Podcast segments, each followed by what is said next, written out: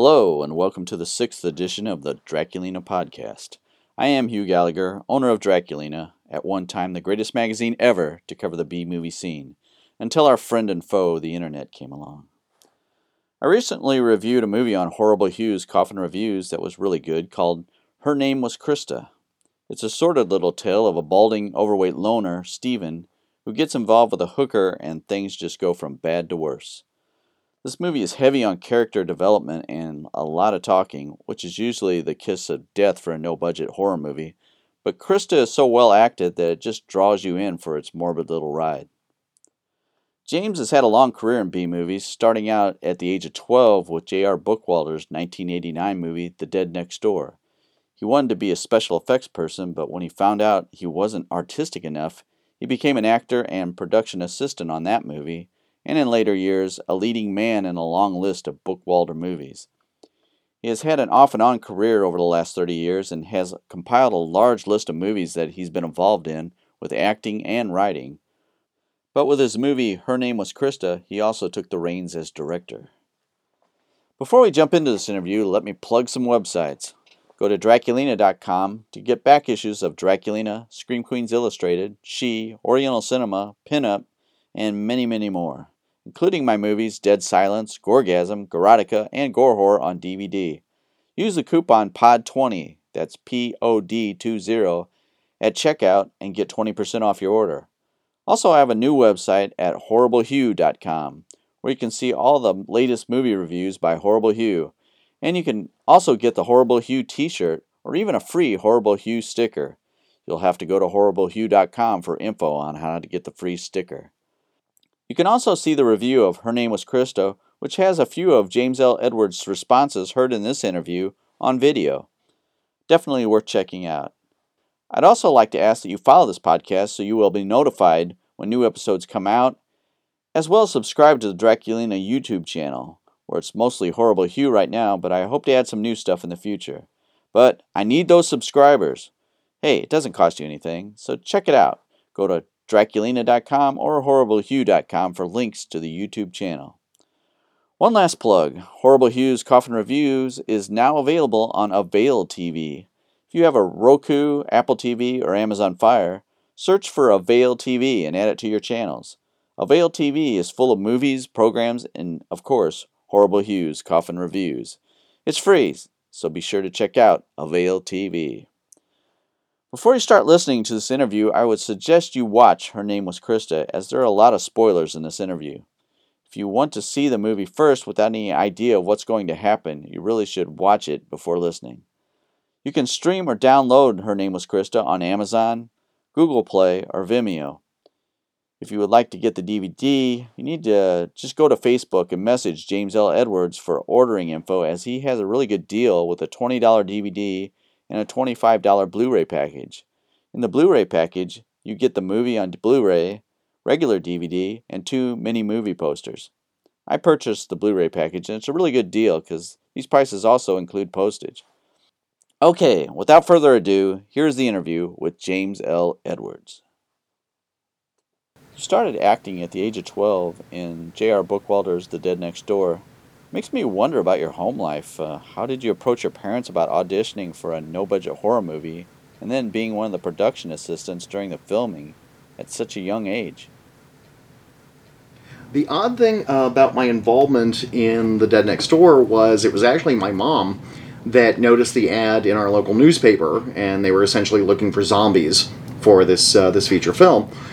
And at the time, I had no interest in being an actor. I was a Savini kid. I wanted to be a special effects makeup artist. The, the problem was, I had no artistic talent whatsoever. So uh, I ended up con- contacting uh, um, the number in the uh, uh in the article. Uh, was uh, I think Jr. was operating out of his grandmother's basement at the time, and the night before I took like six Polaroids of me covered in like fake blood and uh, pumpkin guts and show up show up there all enthusiastic. I'm 12 years old and. Um, and they hired me as an effects artist, um, and very quickly discovered that I had no clue what the hell I was doing. So, but they liked my uh, they they liked my spirit, so I they kept me on as a production assistant. So Uh, but it's funny because looking back, as far as your, your question goes, looking back, now that I'm a parent, it's like the idea of sending my kid out at 12 years old to a bunch of strangers making a horror movie. It's like, what the fuck would my family think? you know, so, so, I don't know if they were just trying to get rid of me or what, but uh, but that's how it all started. Were you paid anything during that four year shoot? Everyone involved, to my knowledge, everyone involved in the Dead Next Door had uh, signed uh, a deferred salary contract, which basically stated that once the movie made X amount of dollars, uh, we would see some amount of payment. And that was 1985, and I don't. Um, uh, I, I have no clue what the movie's made. I have no clue uh, what, but to my knowledge, I don't think anybody ended up getting paid on it. It was always just a, a labor of love that we all wanted to make a movie. So I, I mo- the most of the people involved. I know there's been a couple that have been very angry about this, but most of the people involved with some uh, with that project just did it because we wanted to make a movie. We didn't care if we were getting paid or not. What was shooting like on that? And what made you think this was something that you wanted to continue to do? Um, I always joke about making Dead Next Door in the sense that because it was my first film, because of my age, that it was like my own personal Woodstock. You know, where it was like basically a bunch of people getting together and just living out a dream. So I mean, it was it was ridiculously long hours. It was exhausting. A lot of tempers flared, a lot of missteps. But at the end of the day, especially for somebody who had never done this before, it was really genuinely exciting. Um, I'm not gonna lie, it was it was not an easy shoot at all. But the idea of hey, you know, we're making a movie in Ohio that's being financed by Sam Raimi. It's like that that was a that was a huge deal, I think, for everyone. Bookwalter was involved in a series of no budget movies made by David DeCoteau. I know Todd Sheets was making movies for him, and I remember people talking about budgets of $1,000 and $1,500. Were these movies made that cheap? Actually, in some cases, they were actually made less than that. The the cinema home video days, essentially, what had happened was we were still waiting in post production hell with The Dead Next Door. And JR had gone out to Los Angeles and met with David DeCoteau, who was uh, a director who had done um, Creepozoids and Sorority Babes and the Slimeball Bowl-O-Rama. Um, and they formed a friendship, and David DeCoteau was interested in financing a series of small shot on video films to be pre sold overseas and while they were being made. So the idea was he would give us the titles and the uh, the t- uh, I'm sorry the the title and the box art, and we were and he would sell it overseas while we were making the movie. And if I'm not mistaken, and I could be wrong, this was a while ago, but I believe the original budgets for the first two were maybe two or three thousand dollars a piece at most, and by the time we had gotten done, you know, I, I take that back because um, the first two were actually Robot Ninja and Skinned Alive. Those were shot on 16 millimeter, and those I believe were around fifteen thousand dollars a piece. And then after that, the shot on video movies happened, and those started out at like two or three thousand dollars a piece, and by the end. I'm pretty sure Humanoids from Atlantis and Galaxy of the Dinosaurs were shot for a thousand a piece. So it was it was there was not a lot of money, hence not really good movies. Was acting something you could live off in your prime? Oh, I've never been able to make a living off of acting. Uh, in fact, I always joke that um, the only time I've ever been successful financially, as far as acting, is doing industrial films. Uh, those uh, the kind of films where it's like if you get hired at McDonald's and you, they make you watch a video. I, I, I used to do those videos. I used to act in those, and it was funny because a lot of times I would do those type of films or those type of videos, and in, I'd make in a day what I ended up making on a feature that I was starring in. So, uh, but realistically, I mean, if I was doing this for the money, I would have left a long time ago. It, it's just one of those things where it's you really have to have a passion for doing this because if you're going into it thinking, "Oh, I'm I'm going to get rich," it's like you're going to be pretty sad pretty quick. Sam Raimi financed The Dead Next Door. I know many people looked at his life like going from rags to riches. Was everyone working on these no budget movies thinking that this was just priming them to get noticed for the big time, like Raimi? It, it would not surprise me if most, most people that got involved during that time period, as far as the late 80s, early 90s, were hoping, I mean, at the very least, hoping for financial success or even, I mean, more importantly than that, building an audience for your, for your films. Um, and again, we all looked at Sam Raimi as the role model, the person that, okay, this is a guy who went out and made his independent film and found incredible success uh, with it. So, now, granted, it's one of those things where that's typically not the way it goes. Typically, you're going to make a movie, and even if you're happy with it, you're going to struggle to find your audience. You're not going to be financially successful, and you move on to the next project, hoping for the ne- uh, for success after that. But yeah, I, I, it would not surprise me if most of us were looking to the success story of Sam Raimi as okay, this can happen to us. What problems did you have with Bookwalter in Tempe Video that made you break off with him for a while? Um, JR and I had worked together from 1985 until his move to Los Angeles, I believe around 98. And I was involved in pretty much every Tempe production with the exception of Kingdom of the Vampire and Midnight 2. And the reason for that, Kingdom of the Vampire, I was actually supposed to play the lead, and unfortunately, I was out of town during the time that they were shooting, so I wasn't able to commit to the project. Um, Midnight 2, to be quite frank, I just didn't like the screenplay. I, I didn't want to be involved in the film. They'd asked me to play the lead, and I just just chose not to. Oddly enough, both times the lead ended up when I turned it down, the lead ended up going to Matthew Jason Walsh, who I think did a great job. Um, but it was one of those things where um, when you work that closely with someone and have that amount of time period where you are working together in close proximity, everybody eventually rubs each other the wrong way. And I'm not blaming him, I'm not blaming me.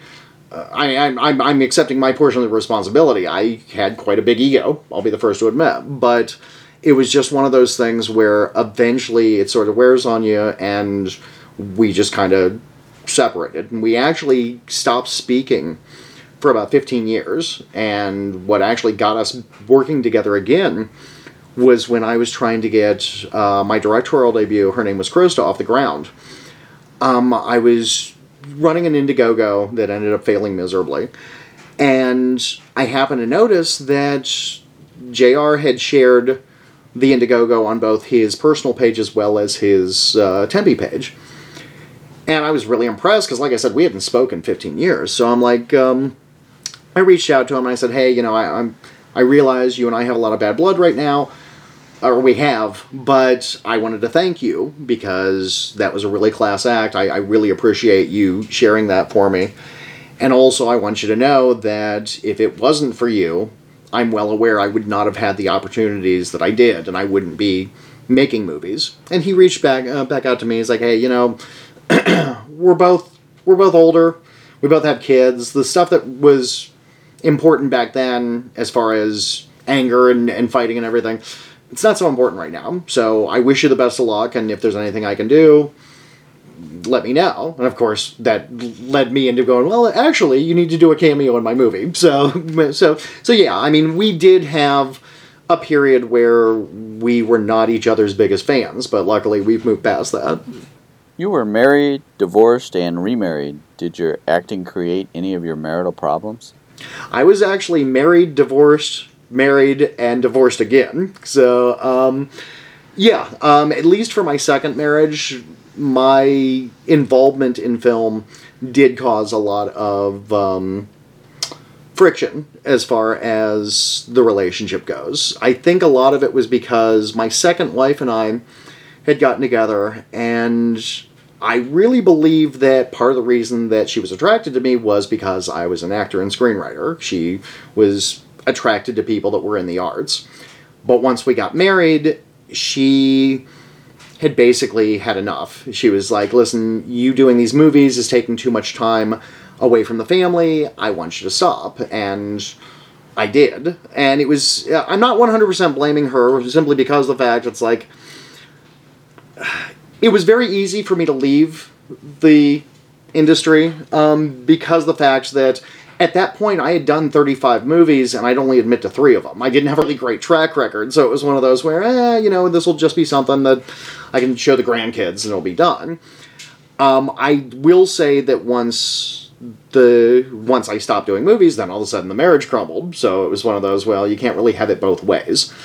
So after I divorced my second wife, I really felt a huge amount of regret as well as pressure to get back into it because I had lost roughly 13 years of possibilities of me acting. Now, on the plus side of that, what I found is that now that I'm older, I'm getting the opportunity to play really, really fantastic roles that I wouldn't have had the opportunity to play in my 20s and 30s.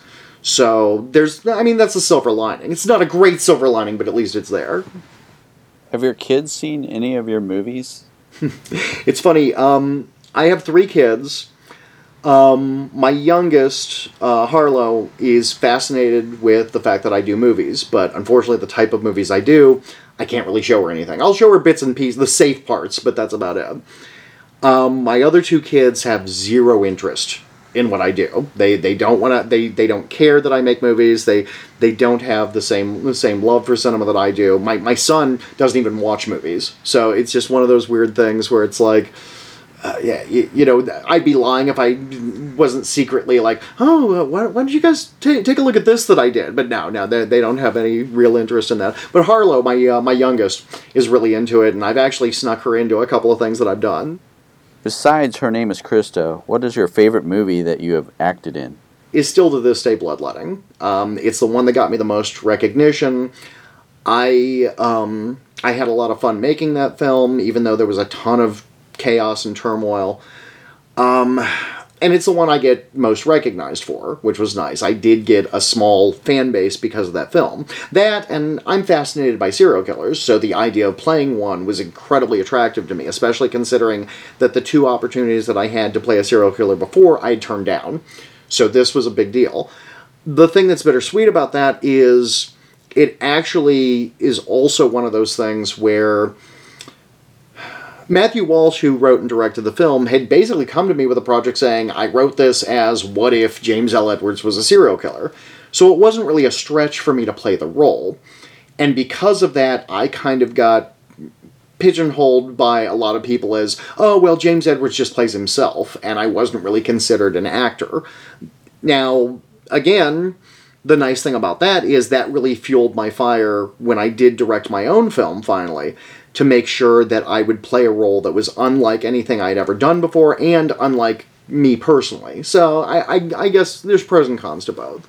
You wrote the remake of Psycho Sisters. Was that your biggest movie as a screenwriter? I wouldn't necessarily call Psycho Sisters a big movie. Um, Psycho Sisters came along uh, very. It was a very odd situation. I was a review, the head review writer for Alternative Cinema magazine, and I was kind of known as almost like a shock jock version of a critic. And basically, I had a big mouth and I didn't mind tearing people apart. Something that in my old age I actually really regret. Especially now that I've made my own film, it's like, well, it's real easy to talk shit about somebody when you haven't even done it yourself. You know? But, um, Pete Jacelone, who directed Psycho Sisters, the original version, um, had submitted his film for review, and I reviewed it and didn't care for it. I just basically said, you know, with the exception of Tina Krause in the film, I didn't like the movie. I and I, I was very um, uh, I was very shitty as far as the way I handled it, like I did most of my reviews. But I just basically gave it a bad review. Well, Pete, being the classy guy that he was, contacted me and said, "Look, um, you didn't like my film. That's fine." Why don't you put your money where your mouth is? You write the uh, you write the uh, we're rebooting it already. Why don't you write it? I have the, and he sent me his version of the script, and I re I, I agreed. I rewrote it, and it's funny because I was supposed to be in the film, and the thing that killed that was that the two lead actresses that they chose as the the new Psycho Sisters I had used one of them as a consistent punching bag in the pages of alternative cinema in my reviews, even going as far as trying to get uh, readers to send or send donations so we could get her acting lessons. So once they found out my involvement in the film, they almost walked. And what ended up happening was, uh, I'm not sure if it was Pete or his producer had contacted me and said, "Yeah, you know the part that you wrote for yourself, yeah, it's not going to happen because otherwise we're going to lose our lead actresses." So again, my big mouth got me in trouble. Is what it comes down to. There were several years where he did very little acting. Why the hiatus and then the return? Well, again, the reason that I, um, um, again, the reason that I got out of the independent scene was because my second wife was not a fan of me being gone for the amount of time it takes to, to make a film. So it was one of those where I had to make a decision. It's like, okay, do we make the marriage work or do I continue following my dream? And I chose the marriage, which, again, did no good because the marriage eventually crumbled. So I went through like a I want to say between a 10 and 13 year stint where I'd done a handful of movies during that time, but not the, the extent that I should have.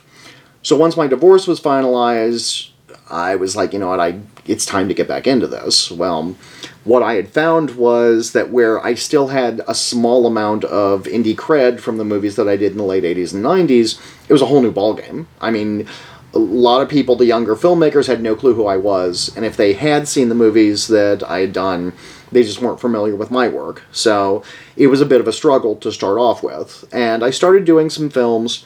I was fortunate enough to work um, with um, uh, the Campbell brothers on three projects. Um, um, a, a, filmmaker out of Cleveland, uh, a couple, a couple other. Uh, um, it's funny. Uh, what was it? Uh, my uh, my lighting uh, director on Krista, Tim Novotny, ended up uh, that's how we met was he had asked me to be involved in his uh, uh, vampire film uh, uh, Pharisee and we've continued a uh, wor- working relationship as well as friendship ever since which has been nice.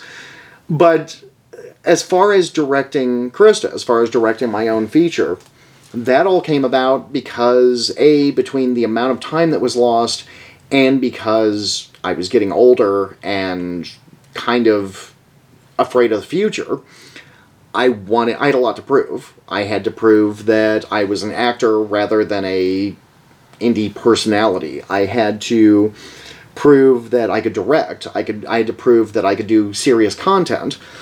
And th- it all just kind of fell together from there. Her name was Krista seemed to be a real commitment in many ways for you. Did you actually shave your head to appear bald for the part? How long did you don that haircut and mustache? Um, as far as the character look of Stephen in Her Name Was Krista, yes, I did shape my head for the role. I grew that great pedophile mustache. Um, it was important to me to, again, create a character rather than me play myself. What I didn't take into consideration was that because of situations that were beyond a lot of our control, with us parting ways with our lead actress and then spending a good half year both searching for a new Krista as well as rehearsals. Um, we ended, I ended up having to don that haircut on and off for almost two years, which made me real popular with the ladies, being a single guy in my 40s. Um, do I regret it? No, no. I, I uh, again, I would not have done it any other way. I'm completely happy with the way the film turned out. I'm not going to say it. Um, I'm not to say it was easy or pleasant, but but it uh, but I th- I think it all worked out for the best. You refer to your movie as a horror version of The Notebook. My initial thought was a demented version of Can't Buy Me Love. I could definitely see that. I know you did a failed fundraiser for the movie. I saw your video to raise money and I thought it was really funny. What do you think makes a successful fundraiser? I wish I could tell you what makes a, a successful fundraiser because I certainly don't know how to do it. I mean, again, our goal was to raise $10,000 to put towards the budget of Krista. We raised 11% of that. Did that deter you in wanting to make the movie? The only thing that was really aggravating about that was uh, for years, probably since Bloodletting, going back to MySpace days and um, I would get, on average, about two or three messages a, a, week from fans or just people in general saying, "Oh, you know, I really loved Bloodletting, and you should direct a movie. I would back that." and I, I I thought about it. It's like okay, yeah, yeah. I just I'm not I don't have any real passion to direct, but yeah, uh, that's great. And then when I finally did it, not one of those people put towards the uh, the Indiegogo. And again, I get it. You know, there's enough Indiegogo projects out there that end up ripping you off. Everybody's tight on money. I get it, but it just I. I I guess I foolishly and maybe selfishly expected more support. Now, luckily, we were able to find other means to finance the film. But if you're asking me how to do it successfully, I mean, you're better off asking somebody like uh, like Todd Sheets because I mean he's very successful with it. Um, I I have no clue. I heard you used money from an inheritance to finance the movie. Did you back the whole thing yourself? Um, no. Um, I what was it? Um, most of the budget from Krista ended up uh, just coming from uh, personal loans and just just slowly maxing out credit cards. Um, the uh, there was a little bit of money that uh, my parents had left me on the insistence that um, uh, that I made a movie, which I was always incredibly uh, gracious for. Um, I, I, it kind of blindsided me because I didn't didn't realize it when they had passed away. It was something that uh, that was put into the will. But most of the money, actually, we just used the Kevin Smith method, where it was like just max out the credit cards and hope for the best. I think everyone has an educated guess as to who your lead actress was originally supposed to be, and her name was Krista. Why did she drop out, and why do you not mention her name in connection with the movie in any way? I've been very um, careful as far as to talk about that portion of the film. As far as, yes, there was an original actress that was in the lead of Krista, who I had worked with quite a bit. This was supposed to be our comeback movie because we hadn't worked together in 20 years, but we had built kind of a reputation of being like an indie couple. Um, when I wrote the script, I had her in mind. And unfortunately, not to trash talk, uh, but it was something that she was very much okay with when she read the script, and as we got closer to shoot her stuff, she wasn't comfortable with the nudity, and I felt the nudity was very important to the project. So I unfortunately had to let her go. It's not something that I wanted in any shape or shape or form, but again, I couldn't compromise my movie on that.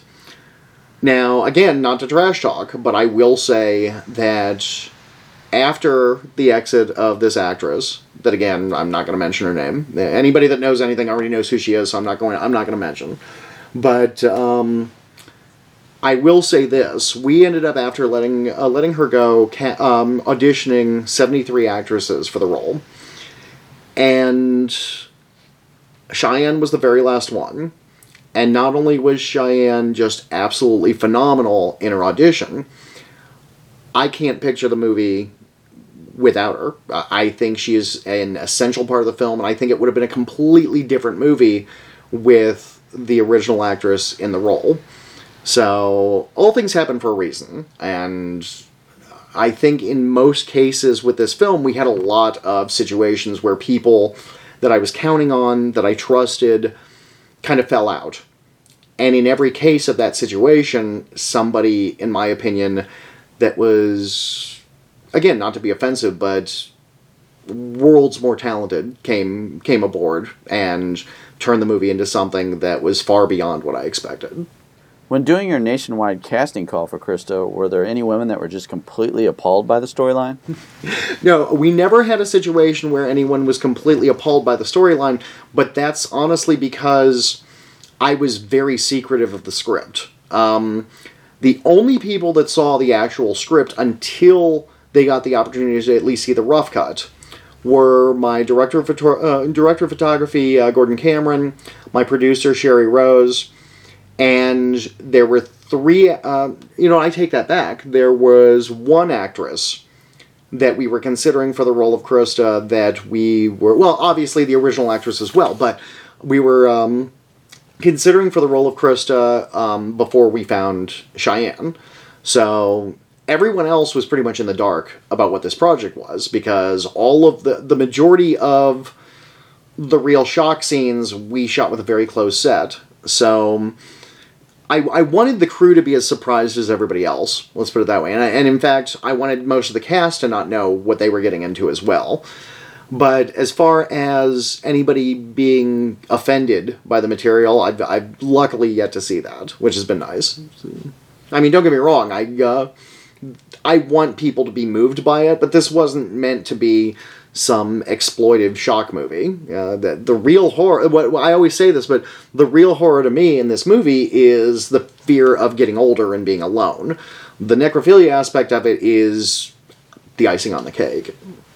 When preparing for a movie, a lot of people will research their subject matter.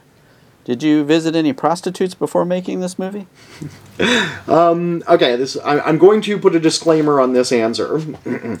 yes, I did interview several prostitutes to, while I was writing the screenplay for this. Did I partake? No. Now, keep keep in mind that's not, that's more of a personal uh, preference rather than a moral one. Because to be perfectly honest with you, I'm very supportive of anyone in the sex industry. I, I think that I think people should be able to do what they want. My thing is, I'm also a germaphobe, so the idea of being with a prostitute scares the hell out of me. Even though, honestly, it makes sense. You know, it's like if if this is something that if they're providing a service that people need, that's fantastic. I couldn't do it, but that doesn't mean that I look down on either the workers or people that do. You know, but yeah, we did um, we did interview a few prostitutes, mostly because I wanted to get the pricing right, because I had no clue what Krista would charge. I had no clue uh, about. I mean, again, they say write what you know. Well, I've never been a prostitute, so I, I don't know these things. So we were fortunate enough that I had a friend of mine uh, who worked for uh, uh, uh Vice as far as uh, police, the local police station, and he kind of on the sly gave me uh, gave me a couple numbers and just basically met with with former no no longer working former prostitutes that uh, that were nice enough to just basically kind of give me the details on how the the inner workings of the industry works. This was sort of your Orson Welles project as writer, director, producer, and lead actor. What sort of pressure was it not only to complete it, but to make sure it was the best it could be? This uh, this film was an immense amount of pressure, but only towards the end.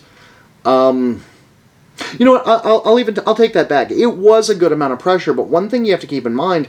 I did this movie with the intention originally that this was going to be my swan, well, my swan song. This was going to be the last movie that I ever did, and what I and part of the reason I kind of felt while I was making the film, I kind of felt like a fraud in the sense that I have a true love for acting. I, I, I absolutely love acting, and I love screenwriting. I've never had a burning desire to direct. I, it's not anything that I really wanted to do. It's just I'm also a control freak. So I was so passionate about this script that I wanted to make sure that it was done my way. Uh, I'm again, I'm always appreciative of any roles that I'm able to secure, and I'm also always thrilled when one of my screenplays gets purchased or I'm I'm hired to write someone's someone's script for them. But more often than not, I'm playing roles that I don't necessarily want to play, and for good reason. I mean, the director will want to put their own stamp on it, but I was tired of seeing my screenplays turned into something that I didn't envision. So we toyed around with the idea when we first uh, started on Krista of hiring a director, and I met with several friends who were directors, and again, for, with good reason, they wanted to put their own spin on the material. I wasn't willing to budge on that. And that's when my producer had said, "Well, why don't you just direct it? I, you, you've been this, you've been doing this for years. Why not?" And I very arrogantly was like, "Yeah, I'll direct." But again, the problem is, you're directing. You now you're directing a film. And by the way, you've never directed before. You're directing a film, and you're also playing a role that is incredible that you're incredibly emotionally invested in and it's also an incredibly meek role where it's like you have to be very very weak while you're on screen and the second i call cut then all of a sudden i have to be in charge. So that was that was incredibly trying. Um and i'm not going to lie there were many many frustrating situations on the film. Most of the uh, most of them again, just because it's a completely different animal to be an actor or a screenwriter and get the luxury of showing up on set, doing your job, and then going home. I had to pretty much, as a director, you have to live, breathe, and eat this movie for as long as it takes to finish it. When, which in our case was like two and a half years. So yeah, yeah, it was it was incredibly trying. Was there any point in which you felt like walking away? Um, no, but that's only because the fact I am incredibly bullheaded and headstrong as far as that goes. There were points in the film that I probably should have walked away, and I refused to do it because I had invested my time and money and effort and it was again something that this was my passion project and with it being my passion project it was like not only was it something that i desperately wanted to bring to an audience but i also wanted to do it in a way where one thing that irritates the hell out of me is when actors will cast themselves in their own film and it's obviously it's uh, um I'm trying to think of the word it's uh, it's obviously a fluff piece where it's like, oh, look at me, I'm I'm a rock star, I'm cool, and it's like, uh, no, that's that's, I, I don't know, I just to me. It, I wanted to show I could play this part. I mean, it's obvious in the script and in the film itself. Krista's the one in charge. Even after her death, Krista is the one in charge. Steven is more of the follower than leader, and I that's what attracted me to the character. That's what attracted me to write the character. There usually isn't a lot of dialogue and character development in a really low budget movie, and when there is, one usually loses interest. But her name was Krista kind of sucks you in to find out what is going to happen. What was your reaction to the first cut, and did you have to pull anything out or add things to make sure the story held the viewer? I will be the first to admit I write very dialogue heavy screenplays. Sometimes it works, sometimes it doesn't. In this, I I do feel that it works. I think that it's one of those things where I didn't want to do a movie where you basically have cardboard cutout characters that become flesh props. It was uh, it was really important to me to build an actor's piece because again I'm an actor first, so I mean that would make sense. Now, that said, I never intended to make a two hour movie. That was never my intention. It just sort of bl- blossomed into that.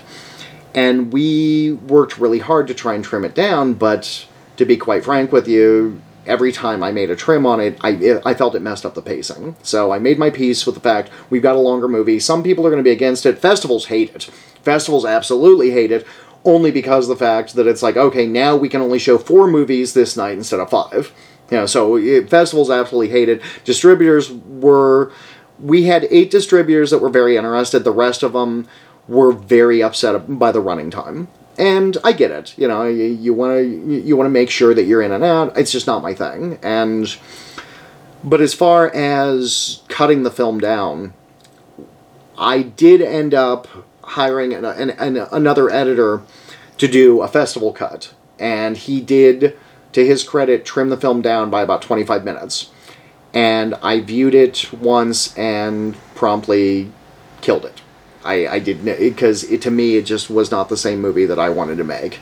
I get that it probably would have gotten us more festival play. I get that it could have opened the doors for other audience members, but at the end of the day, what good is it if I, I, I remember I had a distributor tell me you know, this would be the difference between 200 people seeing your movie and 1,000 people seeing your movie. Well, 1,000 people seeing my movie in a version that I'm not happy with, that's that's not a win. That's not a win for me. I would rather have a more limited audience and make the movie I want to make. It's not a wise business move, but at the end of the day, I'm the only one that has to live with the uh, the final product. I know you feel for Steven, but if you were to see a real news article where a man was arrested for screwing his dead longtime lover, what would your reaction be and how do you think he should be dealt with? It's a really good question. Um, to be perfectly honest with you, I mean, obviously, Stephen has severe mental issues, whether or not it happens during Krista's demise or beforehand. So, but again, did he commit a crime? You know, um, he didn't kill her, so I don't know how the laws would treat that. I have to assume that exactly what happened in the movie, is what ha- would happen to a real life situation where it's going to be probably lock up in a mental facility and uh, but the good news is that if we can find an audience you can actually find out what happens because i've already written a sequel so so we'll, uh, i'll just leave it at that What was the reasoning behind the kind of Fight Club twist with Nick at the end? my idea with the um, the revelation that Nick may or may not exist was basically to hammer home the idea of Steven being a completely unreliable sor- uh, uh, unreliable narrator. But it was also important to me not to give you a definitive answer as far as that goes. You can draw your own conclusion on whether or not Nick exists. There are about, I think, 12 clues that he might not exist, but every single one of them are met with the possibility of him being real. Um, even the big reveal at the end where um, uh, Scooter McCrae's char- uh, detective character says that they're, they have no record of a Nick Perkins working at Americision. Sasha's uh, psychiatrist character is very quick to bring up, well, couldn't he have given a fake name because he's protecting somebody? So even then, I didn't want you to have a definitive answer. I didn't want it to be a Tyler Durden type situation. But I want there to be doubt in your mind. So that was that was the big thing with me. It was the same thing where throughout the film, a lot of people are expecting Stephen to kill Krista. We we kind of kind of set this mood where it's like, okay, Stephen's entirely too nice. He's entirely too naive. He's entirely too um, childlike. There's got to be something wrong with him. So, as an audience member, you're watching this thinking, okay, when is this guy going to snap? I want you, as an audience member, to feel like total shit by once Krista passes because the fact that it's like you've misjudged this character. And the, the rationale for that was my hope was to make it a little more of an easier pill to swallow when Stephen does the things that he does once Krista passes. Because again, I want you to feel okay, I don't agree with what this character is doing, but I understand him enough now that I know why he's doing it. So that that was the mentality behind that. What did Cheyenne Day think of the finished movie, and how has it affected her career? Cheyenne was a tremendous supporter of the finished version. She, um, I, again, when you're working with an actress who you had never worked with before, it's very difficult to judge their feelings, especially for somebody who had never really done any type of independent cinema work before. She had done runway work and modeling, but but nothing of this caliber. So I was I remember being very nervous about showing her the final version, and she was so complimentary and such a huge supporter that and again she has every right to be because she's a huge reason why this film works. I mean a tremendous reason. I, I always joke around about this but part of the reason that i feel that krista is a movie that i still say is the best thing i've ever had my name on and it turned out pretty much exactly the way i wanted it. The trick to that especially as a first time director is make sure to surround yourself with people that are more talented than yourself I had an amazing cinematographer. I had an amazing crew. Um, my cast was phenomenal. Um, the um, uh, all of those things combined, the score was just just absolutely. The score is one of those things where it's not only uh, it's not only one of my favorite scores in an independent film. It's it's one of my favorite scores in any film. Matt Sturgeon did a, a phenomenal job on this. So it's like eh, eh, gathering everybody together that was that talented. That's what made this movie as good as it is. I, I mean, like I said, I, I couldn't be happier. Now, as far as advancement with Cheyenne Day's career, Cheyenne's uh, very interesting to me in the sense that I don't know if she even necessarily wants a career in independent cinema. I know we've worked together since, and she does a phenomenal job. She's going to continue to work with me as long as she wants to. I would cast her in absolutely anything.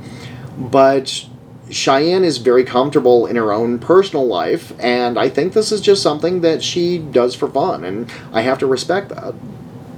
There was a montage of cameos near the end of the movie with Sasha Graham, Scooter McCrae, and J.R. Bookwalter. Did you write these parts with them in mind, or did you approach them after the fact?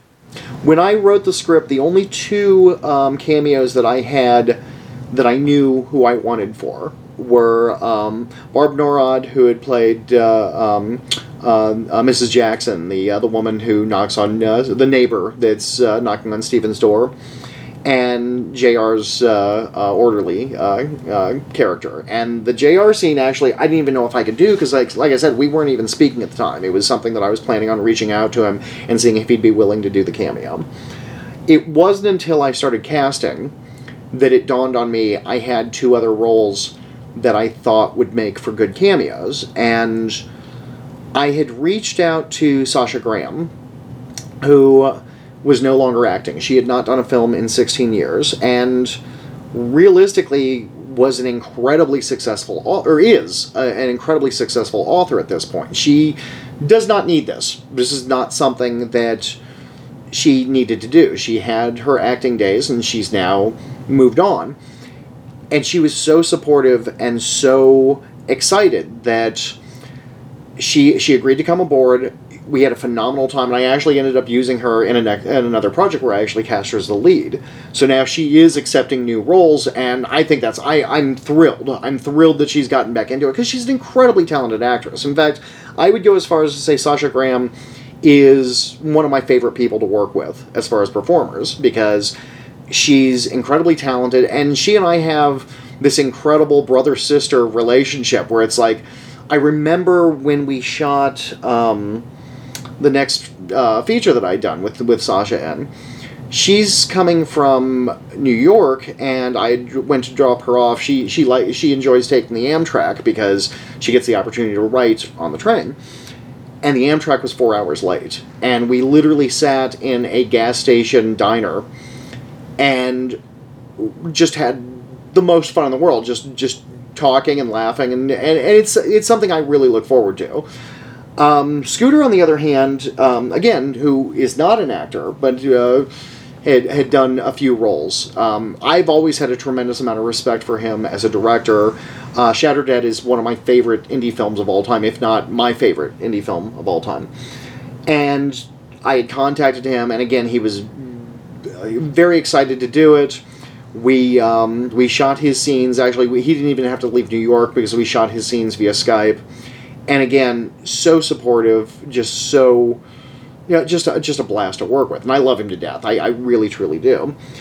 Um, there was initially one more cameo that I wanted to get, and there was supposed to be a scene. And again, time wise, thank God it wasn't because the last thing this movie needed was to be longer but there was going to be a scene where Stephen is getting supplies to cover up the fact that Krista is smelling up the neighborhood. And it was supposed to be in a uh, like this little uh, this little grocery store, and there was going to be a clerk there. And I initially had thought of Joe Daw from um, Polymorph and Bloodletting, and Joe had since moved to I believe Arizona, so that wasn't a possibility. I was talking to um, uh, Pete Ferry, who was uh, in The Dead Next Door. And unfortunately, Pete, is, well, not unfortunately, thank God, I mean, he's working, but um, he's now uh, SAG, and we, we couldn't, uh, we, we wouldn't have been able to afford him. So it was just one of those things where I finally just just killed the scene. It was like, well, we've got four really good cameos. We don't really need a fifth, and just let it go from there. But yeah, I was thrilled with all four performances. I, I think they're a blast. I know what was it. Um, one of the best things as far as when I asked the four people to be involved, um, when I when JR and I began speaking again, uh, and I told him I needed him for a cameo, he's like, "Well, you know, I don't like acting, right?" I'm like, "Yeah, I'm, I'm well aware." I'm like, "Why do you think I want you to do it?" And he's like, "Well, I feel like I," he's like, "I want to say no, but I feel I kind of owe you." I'm like, "Yeah, you do. You're, you're going to do this cameo." and oddly enough, it's like he did the cameo, and then even then he did the majority of the post production uh, uh, work on it. So yeah, he, he he had a tremendous amount. He was a tremendous amount of help on this film. I know you've had a lot of issues with distribution and Amazon. What have been your problems, and have you worked them out? I'm probably one of the worst people to talk to about distribution because I'm incredibly bitter about it. Um, when we had finalized Krista, we had eight offers on the film five of them, I believe, five of them were so incredibly offensive that I just turned them down immediately. One of them, I liked the guy and I liked the company, but the run was so small it just didn't make any sense. I would end up making more money self-distributing than I would have with the with them. One of them was a tremendous supporter of the film. I mean, a tremendous, even going as far as uh, to reach out to me and say, "Look, you, know, we we don't do indie films anymore, but this is one of the best indie films that has come across our desk. We're we're not going to distribute it, but we'd like to help you find a home for it because we don't want it to get lost in the process." And even then, while working with them, we were trying to w- reach a deal where they would actually release it. Um, the problem was financially, it just didn't make any sense. And then the last one, we had a deal that was ready to go. And when I finally agreed to their terms, they put me on radio silence for four months, refusing to answer any text, voicemails, or Facebook messages. So I, to this day, I have no clue what happened with that. I thought we had a done deal with it.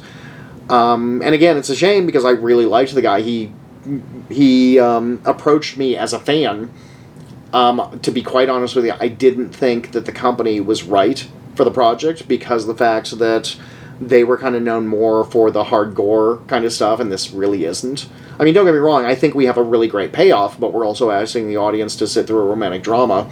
If that's specifically what they're looking for, they're going to be very disappointed, you know.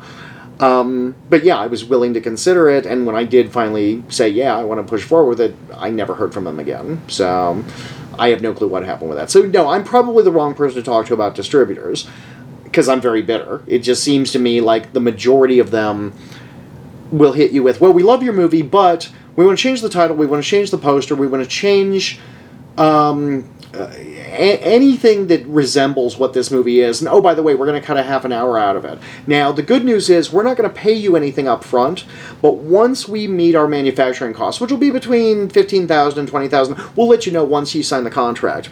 Then you're going to get between 50 and 30% of what we make. And it's like, well, no, I, I don't want to do that at all, you know? Now, again, am I sacrificing an audience for that? I don't know. I mean, as you can tell, I'm a huge collector, but it seems to me more and more physical media is dead. You know, everything at this point is going streaming, so I don't necessarily know if we need distributors anymore. I know I'll never be happy with the amount of sales that I'm doing as far as self distribution because my main goal is to get the movie out to as many people as humanly possible. And when you're dealing with a budget that isn't necessarily a big budget film, but at the same token, you've dumped a lot of money into, it's nice to make a profit, you know. So what do I do? Do I slowly trickle it in with a self distribution deal, or do I go with a distributor that chances are you're not going to see a penny? I mean, most of the people that I talk to that have had their re- film released through a uh, distribution company have seen very little money, and I think that's a shame. But the problem is, it's a buyer's market right now. There are so many people doing independent films that and a good majority of them only want the recognition. So that being said, it's like it does, it's not even a matter of okay, your movie's good. It's a matter of oh, your movie's going to cost us money, and this one won't. So it's a shame, but that that's kind of the way it is. You have worked through the video craze, and now you're entering the streaming world. Which is better? You know what? I I'm hesitant to say which is better because I'm still very new into the whole streaming world. I can tell you that the video craze was great only because of the time period because at the time we were a big fish in a very very small pond now you've got a massive pond filled with a unlimited supply of tiny fish and it's one of those things where it's much harder to find your audience because everybody has so many choices now and again i'm not saying that's a bad thing i'm saying that it makes it a lot more difficult now, is it easier to get your film seen? Yes and no. Um, the good thing about the 90s were the fact that you were very limited as far as an audience member on who was making these films. Um, I remember being very, very naive going into this and speaking to independent directors who had been doing this as far as directing, much, much longer than I had been. And their biggest complaint was, well, you know, uh, because of YouTube and everything, it's not uh, filmmaking. Anybody can make a movie, and it's not being taken seriously. And I'm like, well, again, very stupidly looking back on it, very ignorantly, I'm like, well, I think that's a good thing because that means that we have to step up our game and create something very special.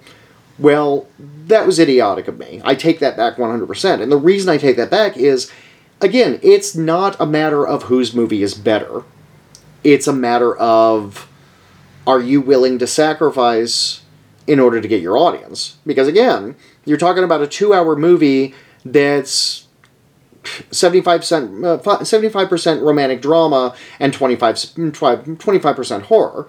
Well, that's not exactly the easiest mm, uh, thing to market, you know. But what is easy to market is hey, we've got this guy, and he's got an axe, and he's chasing half naked teenagers in the woods fuck, I can sell that for fucking days. So again, it's just a matter of I don't know which I, I, I don't know if any of them are better. I, I think it's honestly one of those things where I think it's mostly about luck. I think it's mostly about finding the right the right movie at the right time.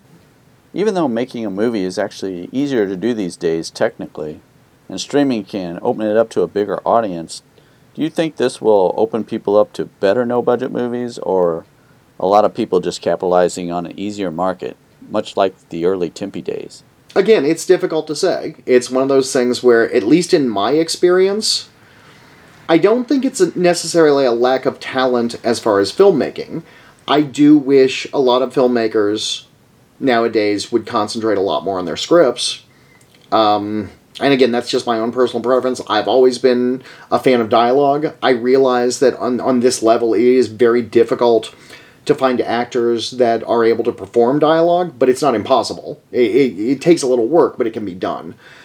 Um, and again, don't get me wrong, I'm a huge fan of just wall to wall gore. There's nothing wrong with that. It, is it something I want to make? No, no, not in the least bit. But I, I respect it. I mean, it, it definitely gets an audience. It's just one of those things where I would like to see a little more solidarity in the independent community.